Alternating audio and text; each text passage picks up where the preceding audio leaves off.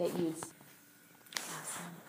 Yeah, as we did that time, I was just thinking, like, wow, who I was before knowing Jesus compared to who I am now. And that was a long process. That wasn't a moment, you know, crazy moment, which I know people have. And, um, but I'm so thankful for how God has continued to pursue me in that journey. Um, and so, like like Stacy said, my name is Cameron. I have been going to Discovery for about six years. Um, I was a student at UC Davis, graduated in 2012, and joined staff with Cru, which was is one of the Christian groups on campus. Um, and I'm married, and my husband's on staff too. And um, part of our job is a lot of evangelism, and I say that because it's easy to think like, oh, well, then I must know what I'm doing. But honestly, like reality, I can't change people's hearts at all. Um, and I've had all sorts of experiences as well as um, perspectives on evangelism everything from fear, dread, hesitation, excitement, nervousness, um, performance, peace. Like, I just think about the range of feelings we can have when we hear that word evangelism. Like it can be seen as duty, or it can be seen as um, something that's optional and we just don't have to do. That's that's for that elite Christian or whatever it might be. Um, and so my hope in sharing a few stories with you, as well as looking at the word a little bit, is to see how the Great Commission and evangelism is actually a response to and a partnership with God's covenantal nature.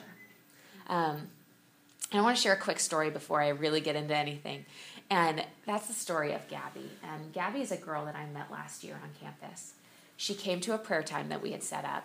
Um, and I'm expecting girls who are know what prayer is and are Christians and are already walking with Jesus. And she shows up and she's the only one. And she says, You know, I'm not a Christian. I am at a place where I'm really searching. And so I start asking questions and I'm like, Well, what are you doing here? You know, how did you hear about us? All that kind of stuff. And she ended up telling me that when she was younger, when she was probably in junior high, she um, she used to pray and she used to feel some sort of connection. And she was at a place where she had struggled with a lot of depression, some suicidal thoughts, some just hard stuff. And she was like, I want that connection again.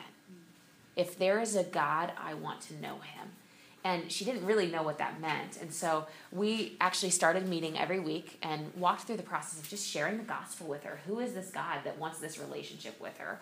What does it mean that he died on the cross in his son? And just all of these different things. And um, it was cool to see her grapple with that idea of this is a God who wants to know her, but how do I believe? How do I actually put my trust in this God? And what does it mean to surrender?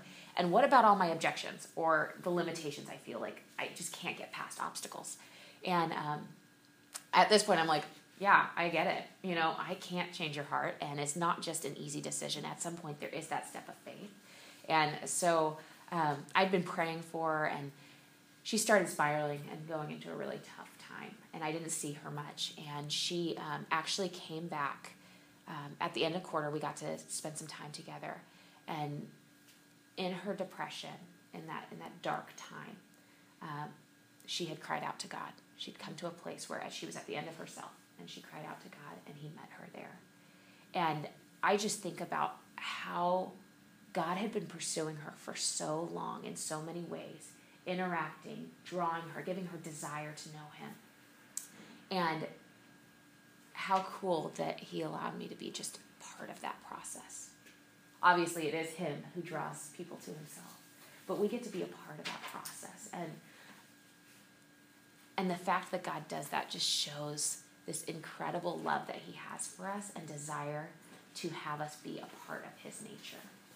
Um, and so I, I think about that, like the basis of the Great Commission, the basis of evangelism, the basis of this covenantal God is that He wants this relationship with people, right?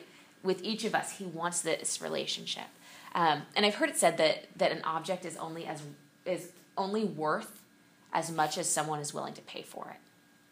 So this table does not is not worth anything unless I'm willing to pay for it, or someone's willing to pay for it. Um, and that's true of us too. we have some intrinsic and inherent worth because God created us and God's a worthy, good God, right? But we're broken. We, we have a brokenness because we've turned away from God. And we don't deserve um, life because we've chosen life apart from God. Our, in, our, in our natural tendency, we will choose sin. Um, but because the most worthy and perfect God paid the ultimate price for each of us, we now have the ultimate worth. And I just think about that. We have been given ultimate worth because Jesus chose to die for us. Um, and just the reality of that, we can now walk in such a sweet relationship with Him, knowing that our value comes from Him. Um, and so I kind of want to just like get into this question of what is God's covenantal nature. And we've been talking about this with, with Simply Saturdays for months now, and it's been a really sweet series of being able to look at God's compassion. I know Chani shared about that last month. Um, what is a covenant? How does it affect our relationships and community? Um, and so I just want to just quickly walk through how the covenant is seen in the gospel. I've already shared a little bit about that, but from the beginning, God chose to be in relationship with mankind. Um, in Genesis 1, our triune God, this God who's this Father, Son, Holy Spirit all at one time, such a mystery and at the same time so cool. Um, he said, Let us make man in our image after our likeness. So God had already made other creatures, but man he made with the ability and capacity for relationship. So we are different from all these other creatures. Um, and he, he wanted us to be in relationship with him. He also chose to include people in his work from the very beginning. In Genesis 2, um, God's creating things, right? He's created animals and he's created man. And he says, Adam, why don't you name these animals? He gives Adam this creative um, license to name the creatures he's made. And by doing that, he's allowing Adam to partner in his work. Um, he also gives man a purpose and includes man in fulfilling his plans. So when Adam is given the job to fill and subdue, subdue the earth, God is saying, "Hey, I'm, I have a purpose for you here." Um, and so I think about just this amazing reality where we get to be in this perfect relationship with God and we get to partner with Him in His work. But that's not our reality today, right? We have a current reality, which is that we live in a sinful and fallen world where there's a lot of brokenness, there's a lot of hurt, there's a lot of feeling disconnected from God. Um, and so the reality that we have today is that people are broken and we choose to do our own thing. Um, therefore, we can no longer be in this perfect relationship with this perfect God through our own efforts. And we cannot perfectly fulfill his plans or partner with him in, in our, on our own accord, in our own ability. We can't fulfill what God designed for us. So I think about in the midst of our sin and our brokenness and just how separate we were from God. Um, God made a covenant, a binding agreement. And in the Old Testament, all, all agreements and covenants were always sealed with blood. Lots of things were done with blood. Um, and most covenants have conditions for both parties, right? So when we get into some type of agreement, there's usually a I do this, you do this. And we, we agree on that. Um, and the conditions, if they're broken, have a penalty. If you if you fall short of your promise or your agreement, there usually is either a loss of trust or maybe a financial burden, you know, any type of penalty um, from a broken condition. Now, the conditions of the old covenant was that if man was obedient, God would bless him. And so, obedience equals blessing. And in the covenant to us, God put only himself on the line. Now, I'm going to explain this a little bit more. But if God failed to bless man, God would die. That was the condition for God, right? Now, if we failed to be obedient, here's the other part God would die. We were never put on the line in this covenant with God. Um, and as we know, we failed. And Jesus fulfilled the conditions of the law in pure obedience so that we could be accepted and loved by a perfect God unconditionally. So I just think about that, like the craziness that here's this God and he creates this covenant with us. And he says, you know what? Even when you mess up, I'm going to pay and, and bridge that gap. And he did in Jesus. And Jesus lived the perfect life we can't live. And then he died the death that we deserve so that we can now be restored back into this relationship with this covenant God who not only wants to have this relationship with us, but allow us to partner in his work. So from the beginning, God's heart was to pursue and draw in his lost sheep, to restore his people to himself. This is our covenant God. This is this amazing God who desires us and has given each of us this value and this worth. Um, and because he's restored us, we can also be part of his plan to restore other people to himself. Um, someone has first or second corinthians 5.18 would you read that Second Corinthians 5:18 through 21 says, "All this is from God, who reconciled us to himself through Christ and gave us the ministry of reconciliation. That God was reconciling the world to himself in Christ, not counting men's sins against them, and he has committed to us the message of reconciliation." We are therefore Christ's ambassadors, as though God were making his appeal through us. Mm-hmm. We implore you on Christ's behalf, be reconciled to God. God made him who had no sin to be sin for us, so that in him we might become the righteousness of God. Yeah. I love that. I love Jesus reconciled us to himself.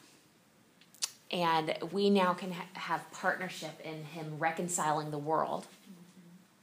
And just that last part Jesus became sin so that we could become the righteousness of God we right now are considered the righteousness of God in God's eyes because Jesus exchanged his place with us.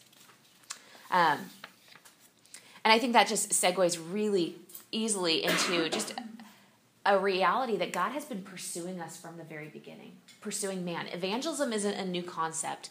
Um, this this idea that God, this great commission is not a new concept. It's from the very beginning that God desired to have everyone be in this relationship with Him.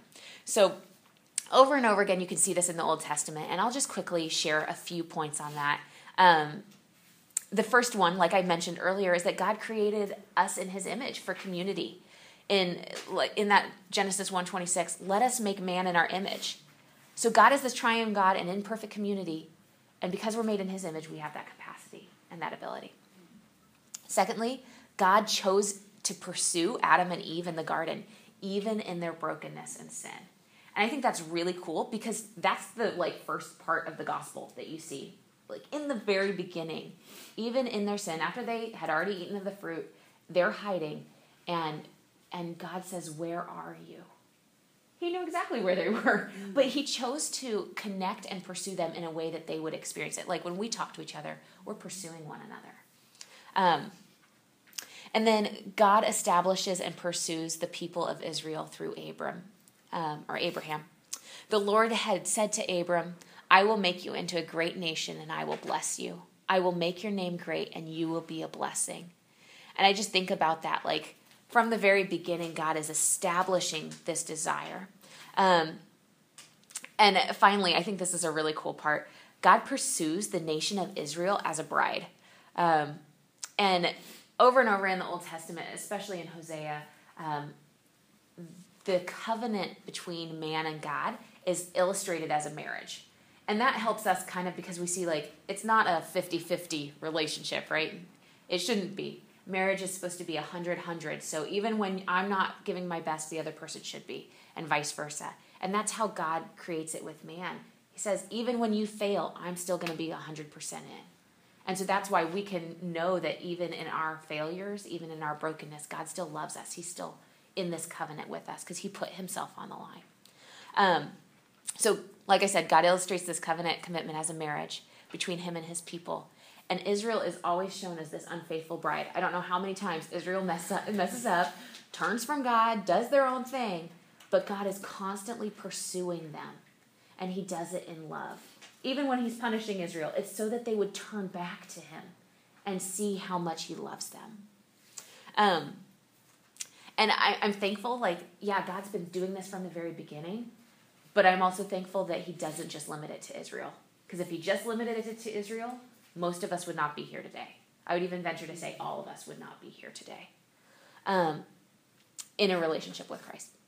So, I, I, just a couple examples of that. I think about when when Joshua sent spies into the promised land, and they're going to check out like what is this place that God has promised us when there are people already inhabiting the land, all that kind of stuff, and the spies are being traced or tracked down by by the city, by the um, army or the soldiers or whatever. And Rahab is a prostitute and she lives there. And she's like, "Hey, come here," you know. And she ushers them into her house and hides them from the city officials, and then helps them out. And she says, um, she basically says, "I get it that Israel's God is the one true God." And in acknowledging that, she's justified in faith and I think like this is one of those first examples of God extending the promises and this good relationship to people outside of Israel. Um, Jesus dies to save both Jews and Gentiles. We see that in Ephesians 2. Jesus crosses ethnic, social, and gender boundaries with the Samaritan woman at the well, which is like unheard of. That's a huge deal that, that Jesus would be willing to do that. And his disciples were freaked out. They're like, What the heck are you doing? And Jesus is saying, This is who I am. I'm here for the world, not just for Israel or the Jews or, you know, um, this one select group. And he also goes after the lost sheep. Um, God isn't satisfied with just the people he has, he will seek after that other sheep so that he can bring them all back into his fold. Um, so I just love that. This is this God that is our covenantal God who from the beginning has been pursuing us in relationship. So, what does the Great Commission have to do with any of this, right? What does that have to do with us? Well, our view of the Great Commission is dependent on our understanding of God's covenantal nature. So, when I truly get it that God pursues us and our salvation as a gift, it makes me in awe of this good God, right? I'm just excited. Well, I am. I Hope you guys can be too. Because um, our salvation is a gift, it's not earned, it's a miracle. And I think how often it's it, it can be easy to say, oh, I was likely to become a Christian because I was a good person. And I honestly thought that for a really long time. I wasn't that bad, so it wasn't that much of a miracle that God brought me into a relationship with Himself. And now, obviously, there's a huge lie there and the lie is that I can somehow be good in my own on my own. And the reality is that we are all broken, right? Our natural tendency in our flesh is to turn from God. Um, and so remembering that salvation story, that's why we had you do that this morning.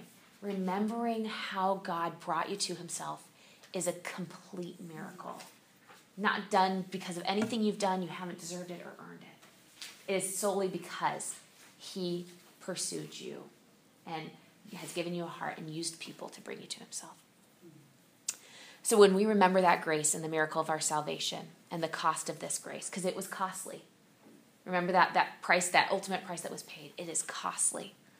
Our hearts should be moved to respond.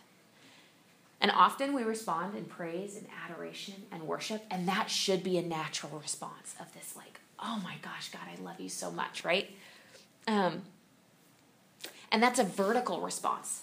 That's a response of, of loving this God through prayer and through, through worship. Um, but response also includes sharing of God's goodness to others. And that's the horizontal. So I think about how often I'm like, oh, I love something, right? And I'm not going to tell my water bottle that I love it, but I might tell you guys that I love my water bottle. And that's part of us being excited about something or, or rejoicing in something, is sharing it with those around us. Um, and when we turn from trying to do these good things on our own strength, um, because somehow we can earn it, um, to doing good things because God loves us, our hearts can turn from duty to delight. And that's where I think a lot of people look at evangelism or look at the Great Commission and go, oh, that's a duty, or that's something that I'm not I'm not prepared for. Um, to this is just a natural tendency to share of what God's done in my life. Um, it, it, becomes a delight. Um, and ultimately, it's partnering in God's nature and His plan. How awesome that God gives us the opportunity to partner with Him in His divine and perfect plan to reconcile the world to Himself.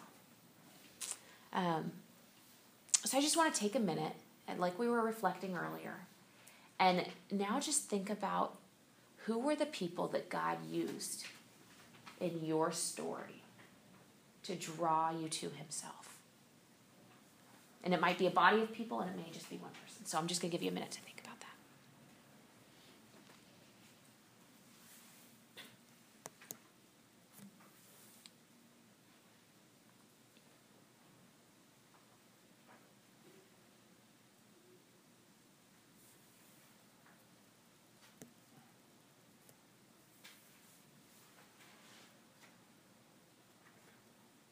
Anyone want to share? It it. was um, my freshman year of college and meeting friends, meeting people who became friends from InterVarsity Christian Fellowship, and just their like uh, continual pursuit. And I really like the term ambassador, like Mhm. as as a descriptor for them, because it was this like welcoming, intentional relationship that had you know purpose of of uh, you know reuniting me. Yeah. Yeah. Cool. Thanks. Anyone else? Do one more. Go for it. Um, mine was like a string of people. Um, so, I mean, a lot of it was my parents, but that was also sporadic because their relationship with the Lord was also sort of cyclical. Um, and like just random friends that would like invite me to church, and then, um, and then like when I really like hit rock bottom and was um, sort of lost all my friends, and the ones that remained were people that had religion, and Mm, it was it was people of different faith. You know, there was one Christian, there was a there was a Jewish person, there was a Hindu, but I think uh, them having connection with um, a God um, sort of showed me that there's something different about people of religion, and mm, um, and then you know wanting something Yeah. um, and so yeah, just like reflecting back on you know he used um, a you know variety of people in different communities um, in sort of a like 18 year long process, um, but it was always sort of like the welcomingness and like the acceptance and like the love and like right. there's something different here. I don't know what it is, but I'm like drawn to it Mhm. um, and sort of redrawn to it. Um, and and then yeah, and older women to like speak into my life and actually like walk me through like what is it what does the gospel mean and like what Yeah. did Jesus actually do and like oh that's not I was I had this thing made up in my head about Jesus and that's not true and this is the truth. So That's cool. Thanks for sharing that, Bridget. Um, yeah, I love it. Each of us will have people, and you can think of those people and, and remember just what they've done in your life to point you to Christ. Um, and that's how God does it. He uses people. And I'm thankful too that He uses His Spirit because ultimately it is His Spirit who, who transforms our hearts, right? Who turns us to Him. But I think when, when we think about, okay, am I that person in anybody's life? It can often come off as either burdensome or scary or, you know, like a heavy burden or a heavy, heavy task. But God gave us a commission. He didn't give us a command. And I want to define both of those for you guys because there's a difference. When we think of command, it tends to be harsh. It tends to be an expectation, a standard, a, you know, I, I, even now, like my posture's changing. There's a, a sense of I have to be perfect in this. Um, and according to Webster, a command is to give an order, to direct authoritatively, or to demand. Um, but commission, on the other hand, is something different. Um, it's to the given, oh, sorry, given the authority to act for, in behalf of, or in place of another. And I just think about how cool. If this is a commission, God is saying, I'm giving you the opportunity and power and ability to go on my behalf. And that's not the same as a direct a directive, a command, a harsh like this is what you have to do. It's saying, I'm allowing you and I'm giving you the power to be a part of this. Um, and evangelism is both a response and a mission. So when we think of it, this commission is doing it together, co, right? We do things together. Um, and then mission. We are witnesses to who God is. Each of us. We've already reflected on our own salvation stories. We are witnesses to how He's worked in our lives. So it's natural that we tell others of what we see and experience. Um, like I said earlier, like when we try a new restaurant or read a great book or live through a great loss, we share these things with those people around us. So I think, like, think about the last time you shared something you liked or experienced. I mean, it was probably even this morning because we so often will share about those things in our lives that we love or you know give a good recommendation for coffee place or whatever it might be um, and this happens in community naturally so one reason why it's important to be in vulnerable real and authentic community is because that's a place where we're going to naturally share about what god's doing in our lives um, and we will bring people into the experience of god right? When when someone tells me about this amazing food they've eaten, it makes me salivate. I want to be a part of that. And that's what we get to do in our relationships with the Lord is bring people in. Be ambassadors for a different kingdom, right? A different type of community. Um, and we get to learn from other people's experiences as well their heartaches, their celebrations, their um, different parts of their lives. And so the Great Commission is a part of our purpose or mission on earth. Um, and we are given a unique opportunity to unite with God and reaching people by going on His behalf. Um, and I think about with Cru, we whenever we do any type of mission work, go on trips or anything like that, um, we commission people. We have a commissioning night, and it's usually a night of prayer and celebration of saying, This is where you're going or this is what you're doing. Let's pray for that, that God would send you out. And so that's part of it, is that idea of being sent. Um, so looking at like the most famous Great Commission passages, right? There are actually five. So you have the four that are in the Gospels, and then there's one in Acts. And um, I'm going to have somebody has Matthew yeah, great. Channy's going to read Matthew 28, 18 through 20. Okay. Um, verse 18. Then Jesus came to them and said, All authority in heaven and on earth has been given to me. Therefore, go and make disciples of all nations, baptizing them in the name of the Father, and of the Son, and of the Holy Spirit, and teaching them to obey everything I have commanded you. And surely I am with you always to the very end of the age. Mm-hmm. Great, thank you. And Acts 1 8, Bridget has that. Um, but you will receive power when the Holy Spirit has come upon you, and you will be my witnesses in Jerusalem and in all of Judea and Samaria and to the ends of the earth. Awesome. Now, you should have those listed on your paper. Um, and I would encourage each of you to take some time at some point just to read through those because it's a really neat experience of seeing what what God's commission to us looks like. Um, and each of these passages includes elements of God's covenantal relationship to us. First, we're being sent to proclaim something we have witnessed or experienced or heard or learned. And so when, when Jesus is talking to the disciples, he's saying, Teach them to obey all that I have commanded you. And remember, that happens from their relationship with Jesus, and then they are able to teach what he's commanded them. And so it's it's from personal experience. I'm not expected to teach something that I have no idea about, right? It's only from our experience. And I think that's really well seen in um, in John 4. We talked about it a little bit earlier with the woman at the well. So Jesus meets this woman. She's an adulteress. She's had many husbands. She um, is the lowest of low in her society, let alone in a society that that Jesus's culture is not supposed to come come into contact with the Samaritans, and um, and so for Jesus, this Jewish rabbi, to talk to a woman and a Samaritan woman and a woman who's also unclean, so to speak, is a big deal. Um, and Jesus talks to her, um, and basically she comes to realize that he is the Messiah. And she immediately goes back to her community, and over the next few days, Many people trust in Jesus because of what she shared. And she pretty much went back and said, Come meet this man who told me everything I ever did. And you imagine this this kind of pariah woman coming back into her community going, Come meet him. She must have been so fervent. because multiple people followed her to meet this Jesus and they saw that he was the Messiah too. And they came to know Jesus and, and came to faith. And all she had was her experience.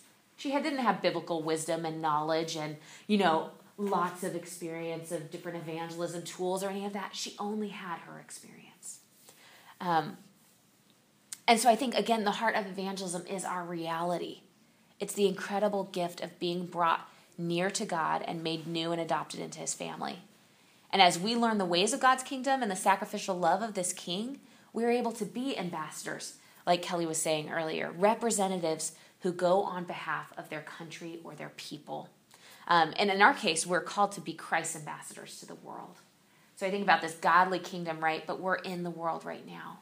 And so, what does it look like for us to represent him and live on his behalf here in the power of his spirit? Um, and the second thing that we see in all of these Great Commission passages is the promise of power, of God's presence, or the Holy Spirit to help. Um, I think about the Matthew verse that says, and I will be with you even till the end of the age. And that's Jesus just promising his presence with us as we live out this life, as we live out this commission. Um, in Acts 1 8, it says that, and the Holy Spirit will come upon you. So none of these things are things we're called to do in our own strength. Thankful for that, just saying.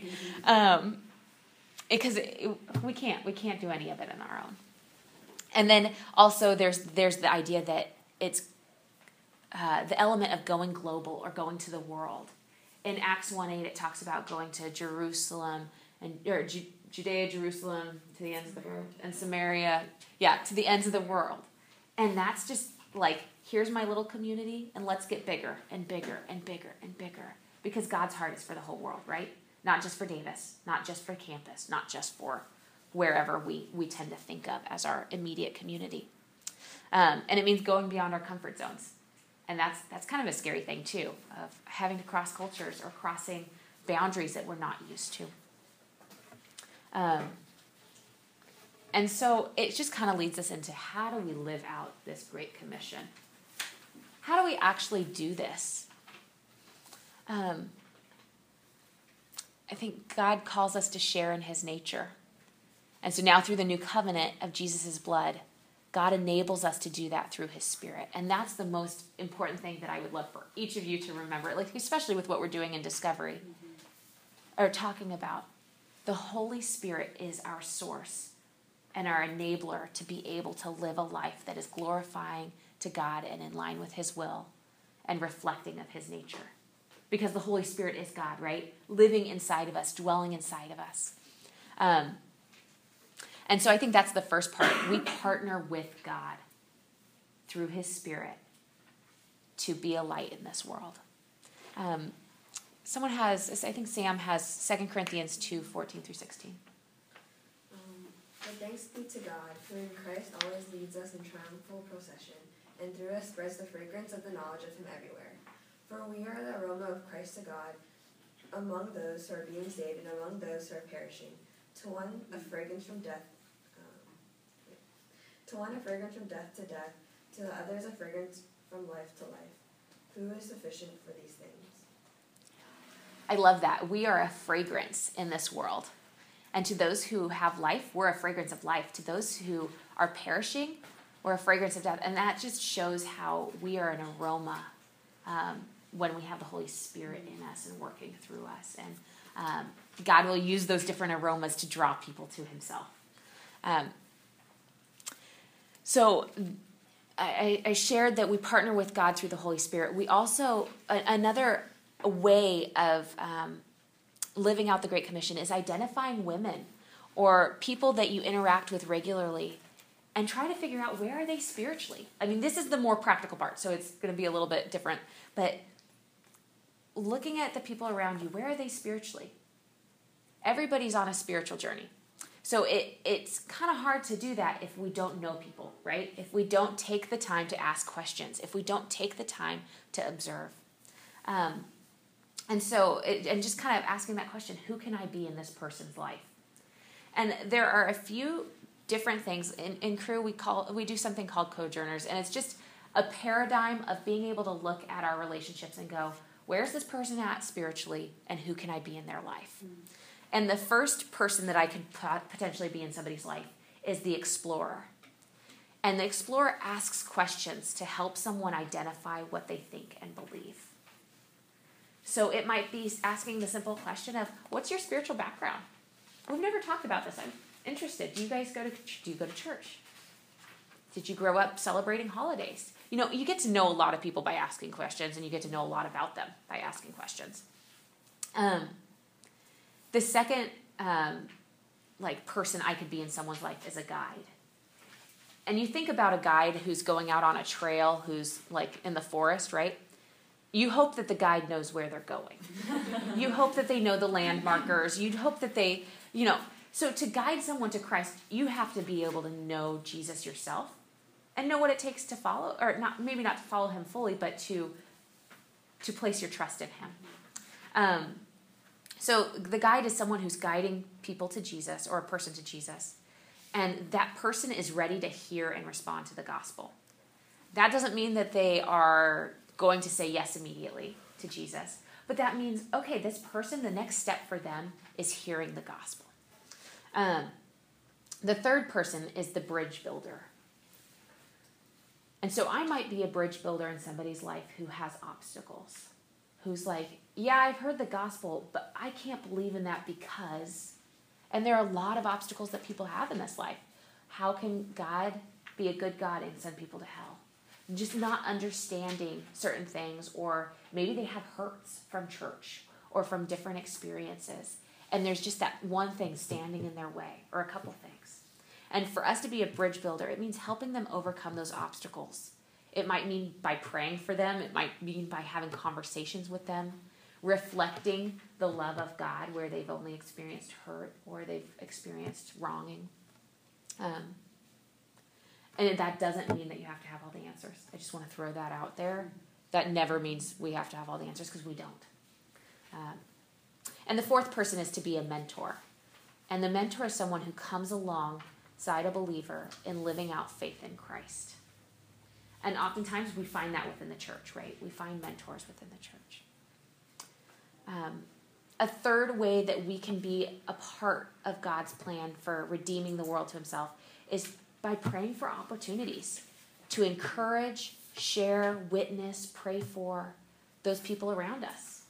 Um, and sometimes that means praying for our own selves that we would have courage, that we would have eyes to see, that we would be ready. Um, but it also means praying for those people in our communities, those people we've identified. Um, and another way is bringing people into your community as women, we in in Christ, we already have a covenant relationship, usually with one another in the church. Um, but church is not meant to be a holy huddle for Christians. It's meant to be a place where we can continue to bring people in because Jesus is the body or is the head of the body and the body is the church and it's supposed to be continuing to grow, right? The the great commission is not fulfilled until all tribes and nations and tongues have been have heard of him and have the opportunity to respond to him. And how's that going to happen if the church is not growing and going and bringing people in? Um, and some people may not be open to church, and that's okay. But they might be open to socials or going to coffee or coming to a discovery group. Um, and I, I think, like, what does it look like for us to bring those people into community as well? And realize just because someone's not open to church doesn't mean it's a closed door. We get to continue to pursue because God has pursued us. Like always remembering that point. Um, and then I, I, think about discipleship. It's something that we're doing within Discovery, and I love that. We need each other to grow and to learn what it looks like to live out the Great Commission. We need mentors. We need people who are going to remind us, like, hey, are you part of this? How are you doing with remembering your salvation story? How are you doing with remembering the grace that you've been given? And so, discipleship meets a lot of our needs, but this is just one way that it can help us spur on um, being a part of the Great Commission. And it helps too when you have someone who's backing you up in prayer, right? No, you're not alone in that. Um, and then finally, thinking global. How are you engaging in the global in God's global mission?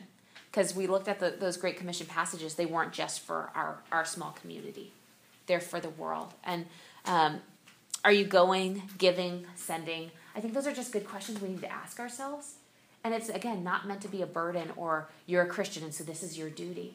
No, just how is the Lord leading you to respond to the goodness of His love for you and drawing you into a relationship with him, your, himself. Because God's heart is to bring those lost sheep into a fold. And I think, just to be real, as women, God created us with a great capacity for relationship, for loving one another, for being in, in relationship with one another. And relationships can be messy, and there can be lots of hurts. And so part of this is remembering just how how God has loved us, forgiving, you know, just like moving past ourselves and seeing how God is using us in the lives of other people or can. Um, and I, I love it, just how he pursued his bride and how we can be in pursuit of one another in love. And um, we can reach the women around us and reflect his nature to them as we love and engage and be a witness to the things he's done in our own lives. And I, you know, there's there's so many stories. There are so many. Yeah, I just think about all the stories that are represented here, and my hope is that each of you can walk away and go, "Wow, God has been so good." And what does it just look like for me to partner in what He's doing? Um, not as a duty, but as a delight um, because of His love for us.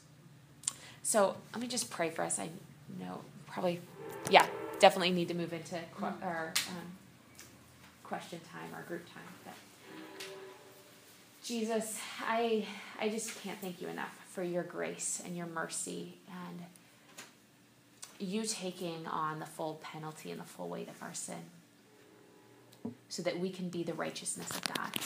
And I praise you, God, that you allow us to partner in your nature and in your plan and fulfilling what you um, what you started. I love it that you call us your plan A. Um, there is no plan B to reaching the world. Um, and I pray that you'd give us hearts of brokenness for the lost.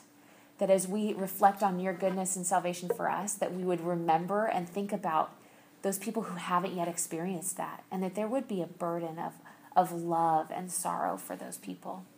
Um, would you show us ways that we can be a part of that?